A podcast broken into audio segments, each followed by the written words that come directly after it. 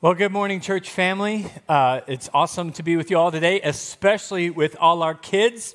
If you are a kid who's normally in the kids' wing and you're with us today, let me just feel your presence. Let me hear you this morning. Okay.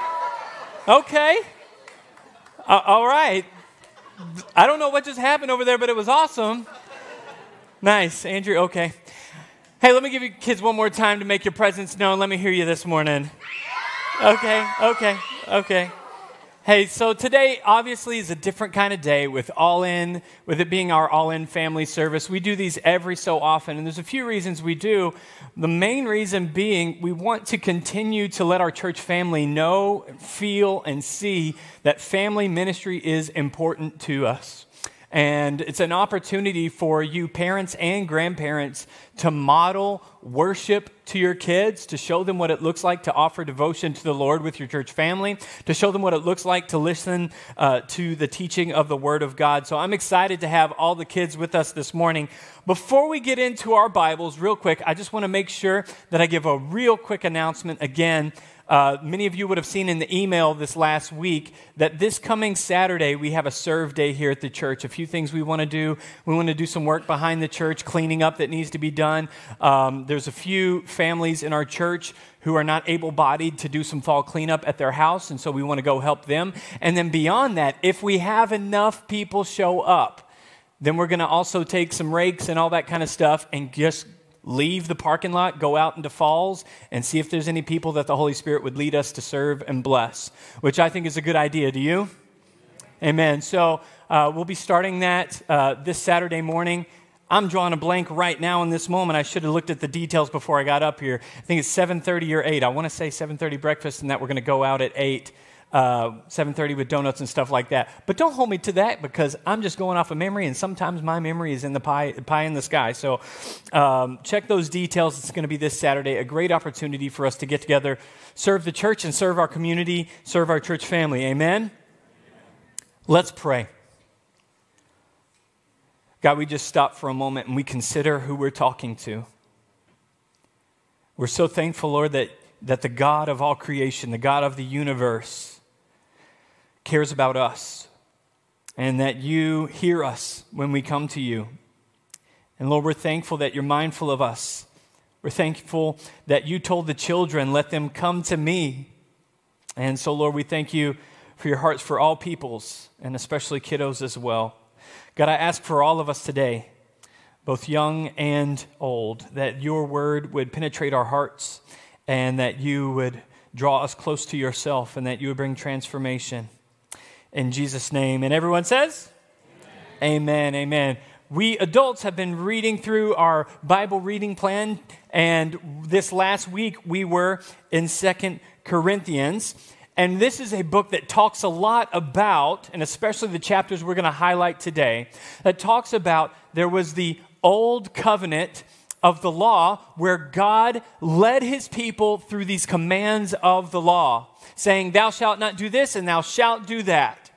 And then there comes the new covenant where Jesus comes in and he pays for all of our sin on the cross. Not only does he pay for our sin, but he also sends the Holy Spirit from the Father to fill every single believer to transform us and to make us new, to empower us to live a holy life, so that it's not only that we have to hear all the commands that we have to obey, but that God, by the Holy Spirit, changes our hearts to where we want to obey. So today, if you've got a Bible, go ahead and turn to Second Corinthians chapter 3. And since we have a, a, broad age range in our audience today, normally I teach from the ESV, the English Standard Version. Today, we're going to be teaching from the New Living Translation, which is a little more digestible for our kiddos, but it's still really good.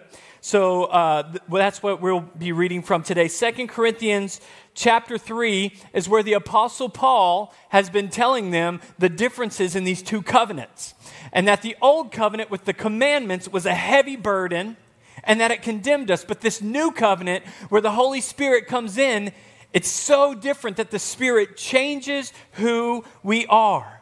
And so we're going to continue reading in verse 16 after he had talked about those who can't see the truth because there's a veil over their eyes. Verse 16 says this but whenever someone turns to the Lord, the veil is taken away, meaning that cloth that was covering their eyes from the truth. It's taken away. For the Lord is the Spirit, and wherever the Spirit of the Lord is, there is freedom. So, all of us who have had that veil removed can see and reflect the glory of the Lord. And the Lord, who is the Spirit, makes us more and more like Him as we are changed into His glorious image. I'll pause for just a second. This is saying that when we have seen the Word of God and the Holy Spirit has opened our eyes to see the truth, that we no longer have the truth hidden from us, and that we see the glory of who Jesus Christ is, and the Holy Spirit begins transforming us to look more and more like Jesus also. And the way that we live, and the things that we do, and the things that we say, by the Spirit of God transforming our hearts, we ought to look more and more like Jesus every day. I'm going to continue reading here in chapter 4 now. Chapter 4, verses 1 and 2. Therefore, since God in His mercy has given us this new way, we never give up. We reject all shameful deeds and underhanded methods. We don't try to trick anyone or distort the word of God. We tell the truth before God, and all who are honest know this. Paul recognizes it's up to us, those who have the light, to tell the truth. Not to use underhanded methods or deceive or try and twist scripture, he says, but we have to tell the truth. Why? Because the veil has been taken off of our eyes, and there are people in this world who can't see the truth. In fact, the first thing I want to say this morning is those who don't have light can't see the truth. And if we went to to John chapter 3, we would see Jesus talking to Nicodemus saying, Man, there are people walking in darkness who love darkness and don't want the light because the light exposes the wickedness in their hearts, that the light shows that their deeds are evil. And we as Christians who have the light don't come trying to condemn, but trying to invite people into the light to see the truth of what Jesus Christ has done and the way that he sets us free by his Spirit to live in a way that pleases God. You know what? I think I need some help this morning. Spencer, you're up. Come on out, man.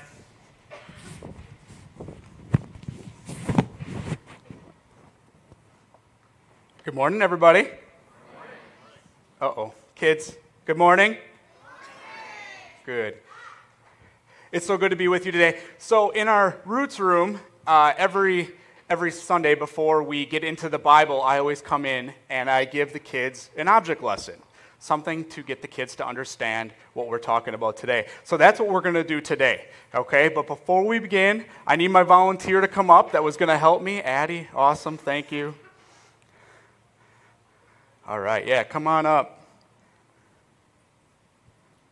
Hey, that's a good way to go. All right, you can just stand right here, okay? All right. So Stephen was just talking, Pastor Stephen was just talking about how when we have Jesus, right, he's like a light shining out from us, right? And we need to help others see and see the truth. So I need a little help from the light guys back there. Why don't you bring the lights down for me? And we're going to turn on this light, which is representing the light of Christ. Now, Miss Addie here is going to read some scripture for me. Go ahead. I'm going to get you a mic. And all of this is a gift from God who brought us back to himself through Christ. Awesome. Thank you so much. It's dark in here, but because we're by the light, we can see the truth. And look what it comes after. And God has given us this task of reconciling people to Him. Kids, can you say reconcile? Yeah, reconcile. That's a big word. But what it's meaning is, is we need to help people come back into relationship with God. Now, of course, God is the only one that can do that, but He has chosen us because we have the light. He has chosen us to help bring others back to reconciliation, back to relationship with God. Now, my friend Aaron back here, Aaron, can you read what's next? Yeah, I'm, I'm trying to. I, I can't see it. You, you can't see? I can't see it Nothing. at all. Nope. Are you, are you sure? Yeah, I'm pretty sure. Kids, what's going why can't Aaron read for me? What what's the deal? Say it. He doesn't have the light? All right. Maybe we should try this. On the count of 3, I need you all to help me. On the count of 3, we're going to say, "Aaron, come back into the light." One, two, three. Aaron, come back into the light. Okay. Come on over, Aaron. Is this better? Can you read the rest of this text? Oh, I sure can. For God was in Christ, reconciling the world to himself, no longer counting people's sins against them. He gave us this wonderful message of reconciliation. So we are Christ's ambassadors. God is making his appeal through us. We speak for Christ when we plead, Come back to God. For God made Christ, who never sinned, to be the offering for our sin, so that we could be made right with God through Christ. Awesome, thank you. All right, the lights can come back up, please. Addie, you can head back to your seat. Thank you so much. It's our job when we have Jesus inside of us, when we have the light shining from us, it's our task to help others see by letting our light shine. God has given us this beautiful gift to help others see. And our next point for this morning is God has given us his light to help others see. Stephen, you're up. I just, I get eager, I get excited. Okay, I just love to teach the Bible. That's right. God has given us the light to help others see. God didn't give us a light to keep it to ourselves. If you guys read the Sermon on the Mount, you remember in Matthew chapter 5 where Jesus said, Nobody has a light and hides it under a basket, right? No, we hold it up high so that others can see our good works and glorify our Father in heaven. And similarly, what we read from, uh, from chapter 5 there that Aaron finished reading and Addie did an awesome job reading as well is that God has given us the ministry of reconciliation. We're saying, guys, come back to God. I'm going to continue reading. I'm going to hop back now to chapter 4, verses 5 through 10. 2 Corinthians chapter 4 verses 5 through 10 say, "You see, we don't go around preaching about ourselves." We preach that Jesus Christ is Lord, and we ourselves are your servant for Jesus' sake. I'm going to pause for a second. Guys, as we're going around shining our light, we're not holding the light going, hey, look how good I am at holding a light. It's pretty lame, right? No, we're just going around saying, look at this light. It's given light to the darkness. We're not trying to preach ourselves, trying to say, look how good I am or how awesome I am, but using all of our energy to point people to the light that is Jesus Christ. He says, we don't preach ourselves. Let's continue reading in verse 6. For God, who said, Let there be light in the darkness, has made this light shine in our hearts so we could know the glory of God that is seen in the face of Jesus Christ. We now have this light shining in our hearts, but we ourselves are like fragile clay jars containing this great treasure. This makes it clear that our great power is from God, not from ourselves. We are pressed on every side by troubles, but we are not crushed. We are perplexed, but not driven to despair. We are hunted down, but never abandoned by God. We get knocked down, but we are not destroyed. Through suffering, our bodies continue to share in the death of Jesus, so that the life of Jesus may also be seen in our bodies. How many of you guys know an old song? I, I, I grew up hearing this one song, Trading My Sorrows. Anybody know that one? Yeah, a couple of head nods right there. I'm pressed but not crushed, persecuted, not abandoned struck down but not destroyed. Okay, okay, I'll stop. That came from this passage. Paul saying, God has given us this great light, this great power. Yet there were people back then who were saying, Hey, Paul, if God's really come into you, I don't know that he has because of all the suffering you're experiencing. In fact, if you kept reading in this letter, if you went to chapter 11, the Apostle Paul would say, Well, guys, I've been whipped five times. I've been beaten three times. I've been shipwrecked one time. I've been stoned one time. He sits there going through this list of some pretty harsh things. Anybody today uh, want to get whipped? Yeah, no, not fun. Stoned, shipwrecked, beaten. Paul went through some really hard things. And he talks to these people who are trying to say, hey, because of the suffering you're going through, we're not so sure that, that you're a believer because would God be letting you go through that? And he's making the case, actually, that God uses those things to shine his light. Verse 8 again, he said, We're pressed on every side by troubles, but we're not crushed. We're perplexed, but not driven to despair. We are hunted down, but never abandoned by God. We get knocked down, but not, we are not destroyed through suffering. Our bodies continue to share in the death of Jesus, so that, everybody say, so that.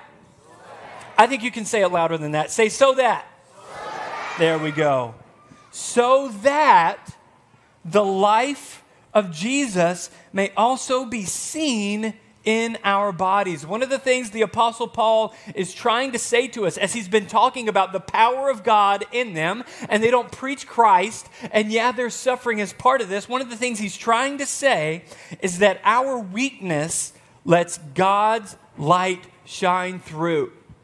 Because, see, when other people see that we're able to do things that we wouldn't be able to do on our own, it shows the power of God at work in us. When Paul is able to go through all that difficult suffering, yet still be faithful to Jesus, still have joy, still have peace, still have hope, people look at him and they could either go, Man, Paul's pretty amazing, but Paul would say, No. I've got the Holy Spirit empowering me, the power of Christ in me at work. I'll continue reading in 2 Corinthians chapter 4. Well, let's look at verse 16. He says, This is why. This is why. Talking about how that the life of Jesus may see, be seen in our bodies, he says, This is why we never give up. Though our bodies are dying, our spirits are being renewed every day. For our present troubles are small and won't last very long. Now, pause just a minute. Do you guys remember everything that I said Paul went through? He was stoned, he was beaten, he was whipped, he was shipwrecked, he was abandoned and left for dead, and he calls that small. I don't know about you guys, but sometimes when I stub my toe, I feel like it's big. Or sometimes when something doesn't go the way I want, I make a big deal out of it. And Paul went through some really, really, really hard stuff, and he says, small. And he says momentary, or that it won't last forever. The small and momentary won't last very long, yet they produce for us a glory that vastly outweighs them and will last forever. So we don't look at the troubles we can see now. Rather, we fix our gaze on the things we cannot or that cannot be seen. For the things we see now will soon be gone, but the things we cannot see will last forever. Spencer, I think I need you to come out again and help us see visually what this looks like. Come on, man.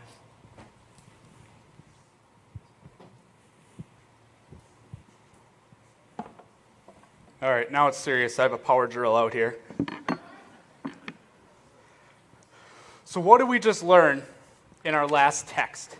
That we're like fragile jars of clay, right? And inside of us is a light. And, and we are fragile. Stuff can happen. So if you want to bring down the lights again for me.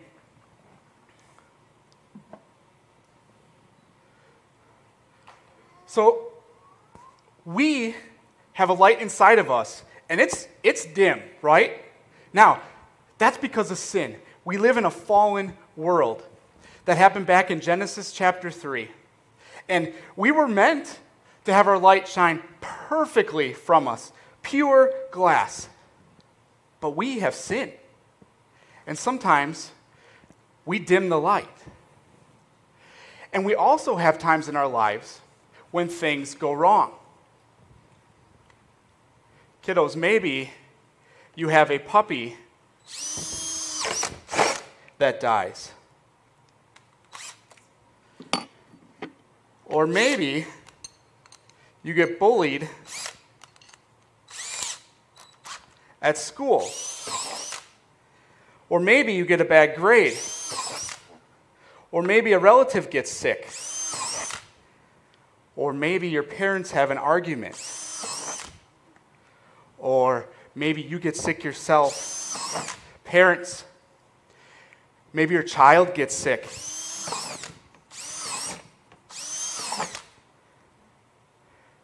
Maybe you lose your job. We have all kinds of things that can take our fragile vessel and destroy it. Does this look like it did? No. It's got a whole bunch of holes in it, it's got a bunch of pieces of plastic now. But what's happening through all these holes that the suffering uh, made happen is now we can see the light come out. The light is shining out through these holes that were caused by the momentary affliction, by things that happened in this vessel's life, made permanent holes in here, but the light can now shine. See, we have bad things happen in our lives, but God has purpose for it. He has purpose to grow us, and He has purpose to let His light shine.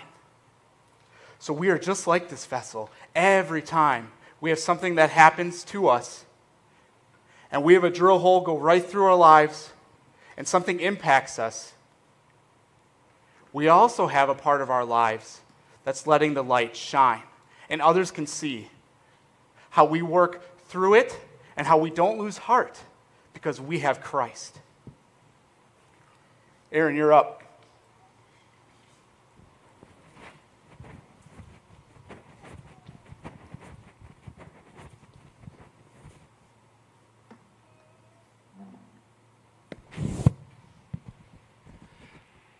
This is that promise that Jesus makes to us.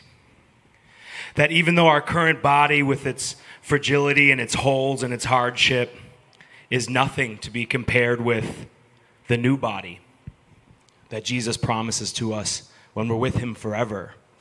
See, there's nothing in this glass jar that's preventing the light from fully shining out. And that light, that love of Christ, will eventually be purely shown through us. I think when we compare the two, our current body to our new promised body, it's easy to see which one shows more light, right? We can bring the lights up.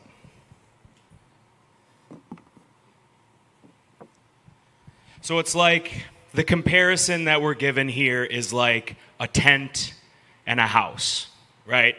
We go camping, we stay outside, we live in a little thin tent for a little while, and it might be fun for a moment until we get holes in the tent, till the rain comes, till it gets cold, and then it's always real nice to go home, right? That's why we're told in chapter 5 For we know that when this earthly tent we live in is taken down, that is, when we die and leave this earthly body, we will have a house in heaven, an eternal body made for us by God Himself and not by human hands. We grow weary in our present bodies, and we long to put on our heavenly bodies like new clothing. For we will put on heavenly bodies, we will not be spirits without bodies. We live in these earthly bodies, we groan and sigh but it's not that we want to die and get rid of these bodies that clothe us. Rather, we want to put on our new bodies so that these dying bodies will be swallowed up by life. God Himself has prepared us for this. And as a guarantee, He has given us His Holy Spirit, the light. So we are always confident, even though we know that as long as we live in these bodies, we are not at home yet with the Lord. For we live by believing and not by seeing. Yes, we are fully confident, and we would rather be away from these earthly bodies, for then we'll be at home with the Lord. So, whether we are here in this body or away from this body, our goal is to please Him. For we must all stand before Christ to be judged. We will each receive whatever we desire for the good or evil we have done in our earthly body. I think the important thing that we remember through all of this is that God has made us these promises. And even though hardship comes, and even though we endure trials and suffering in this life, God has promised us a home forever with Him. Stephen, take it home. Thanks, Aaron. These passages really call us back to set our minds, our lives to be oriented around living in light of eternity.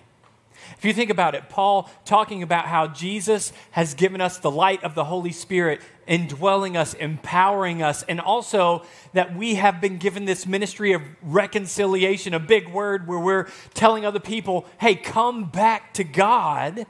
And when we think about the fact that he says, hey, right now our lives are these tents, that's not a permanent home. We want to get back to our permanent home.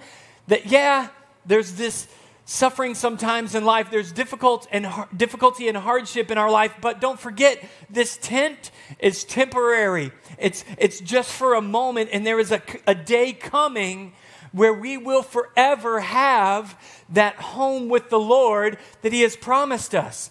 This one that is flawless, with no blemishes, no pain, no more suffering, no more tears, no more sorrow, no more fear, no more concern of death but that God will have this new and perfect body for us, our forever home with Him.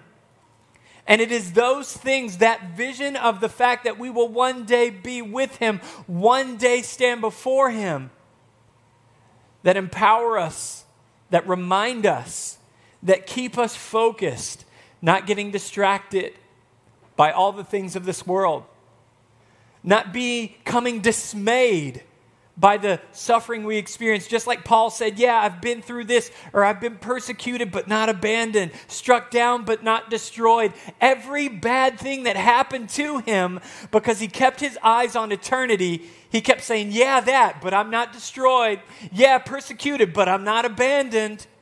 No matter what came at Paul, things that were pretty bad, he kept saying, Yeah, but, yeah, but, yeah, that, but.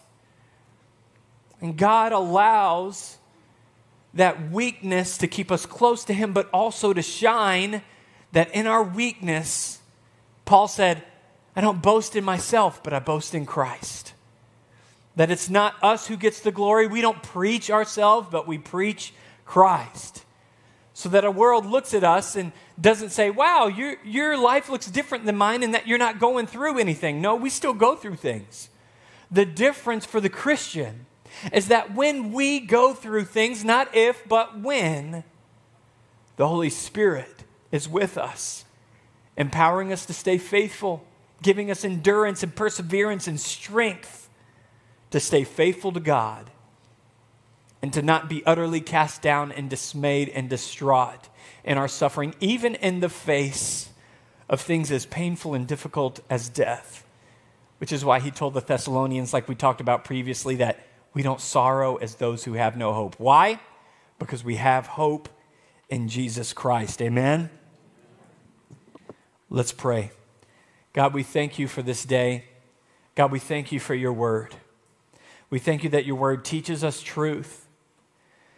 And Lord, I'm so thankful that your word has given us a, a, a realistic perspective of this life that you have empowered us to be faithful to you, that you're not leading us around, dragging us around by the hand anymore, but your Holy Spirit leads and guides and empowers us to be faithful to you, to live a life that pleases you, to be strong in the face of suffering and persecution, to keep our eyes on eternity, recognizing that this life is not our home, that we're pilgrims passing through, and we long for that day when we will yet receive a new body and we will be forever at home with you.